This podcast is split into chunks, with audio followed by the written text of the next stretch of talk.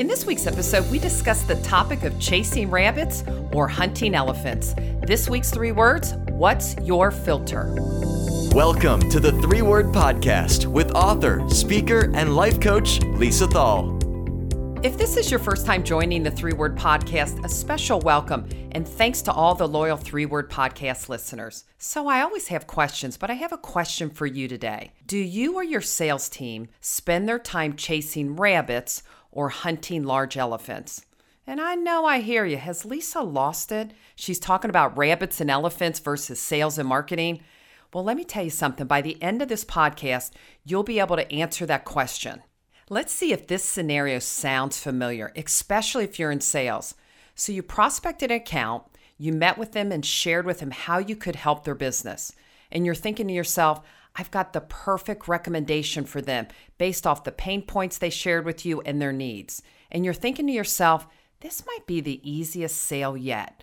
And then they share their budget with you and they say, I've got about, I'll just throw a number out, $4,000 to invest in your program. And you're thinking, oh, this client doesn't have enough money. So what do you do?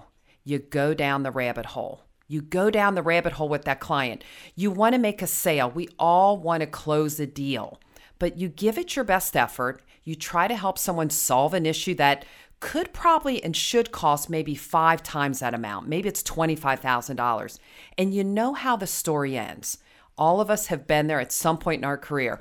They don't get the results they need, they either cancel or they don't renew your program.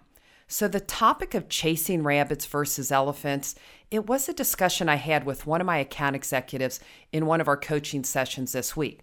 So, we were reviewing her target list, and she was looking at accounts she was looking to convert to being good customers for her. And then I always ask this question. I'm looking at this list, I'm going down the accounts, and I go, why are you targeting these particular accounts? Reasons always tend to vary, so I asked her to look at her targets a little bit differently. So I went on to ask her this What filters are you using when deciding who to call on? And then she kind of hesitated. I could see her thinking, and she said, Well, obviously, anybody that's an excellent fit for our products or service. And I go, Okay, tell me more. And then I knew at that moment, I knew she might be spending more time chasing rabbits down holes versus looking and hunting big elephants. Now, I'm not saying any of the three word podcasters are doing this. I know you don't chase little rabbits because you always think big, but it is a friendly reminder that we need to revisit how our sales filters are set up. So, discussing what filters you should use to determine your best customers could be a great discussion in your next sales meeting, or at least bring it up in your one on one coaching sessions, especially if you're a manager. So, let's talk about filters. And what are your filters? And I'm not talking about the old coffee filter, right? The filters you put in place that determines which accounts you should focus on getting a meeting with. So I have three, three of the favorites I like to use. So, number one, do they have the dollar potential and resources? Because it's so important for you to review the companies that are the most successful that you're calling on, or even your company's calling on. How much money do they spend to get those results? And obviously, it'll depend on how much they need to invest. Is it seasonal? Is it annual?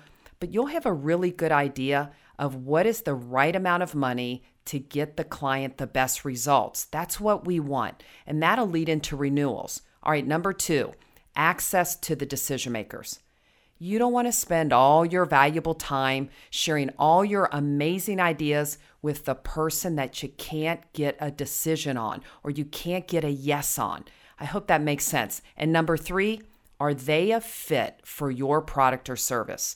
So, are you stretching some of your clients to kind of making them fit in that rabbit hole? Or have you discovered great categories that excel with your product or service and that they should be working with you. So, those are my top three filters just to determine should they even be worth your time. But here's some other filters that I think you should consider when determining where you should focus your time and energy. Okay, think about this quality versus quantity. We all know the 80 20 rule 80% of your billing and your income tends to come from 20% of your accounts. So we know success leaves clues, right? You want to focus your time on those accounts that make up your income, and we've got to find more of those. All right, number two, Schedule time on your calendar to focus on developing new accounts. See, spend focused time researching companies that you know you can help that also have the resources. And it does take focused time to research, find the right decision maker, just to start the conversation. So you've got to make sure you do that every single week, or time will get away from you. All right, you got to find more elephants. I mean, think big. And that's a mindset. A lot of us might want to go chase those little deals, but we need long term deals. And remember, what you focus on, you tend to get. So identify those large spending potential accounts. And yeah, it might take a little bit more time, but you're looking for long term successful partnerships. Okay, here's something else you should focus your time and energy on happy customers. So, we want to call on happy customers, right? Not customers that are always unhappy. So, I have an idea for you. If you missed episode 115, go back and listen to it because I share secrets on how to gain 10 to 12 referrals from one happy customer. That's right. That one, if you missed that episode 115, I invite you to go back and listen to it. Here's something else we can do a better job on marketing ourselves. We've got to use our social channels like LinkedIn to position ourselves as a resource. Share articles, write a blog, do a video on ideas, different ideas on how you help customers and help other companies grow. So I'll leave you with this. What are you willing to do for your business? Again, what are you willing to do for your business? The year's ending. We're about 90 days away from the next year. It's right around the corner. So, what will you do in the next 24 hours? just to create momentum and work smarter. What filters can you put in place in the next seven days, filters for the next 30 days, 60 days, 90 days? And I have one piece of advice, and hopefully you've gotten this from this podcast. I'm asking you to stop chasing small accounts that don't have spending potential, that can't get you in front of decision makers, and don't have the resources to do what you can do for them. And what I want you to do is shift that mindset to chasing those larger accounts, the ones that have larger spending potential, long term partnerships, so you can hunt larger elephants and stop chasing those rabbits down those holes. Well, if you think someone could benefit from this episode, I invite you to share it, rate it, or subscribe for free at iTunes or Spotify so you don't miss out on the next three word podcast. Find more episodes and get the book at threewordmeetings.com.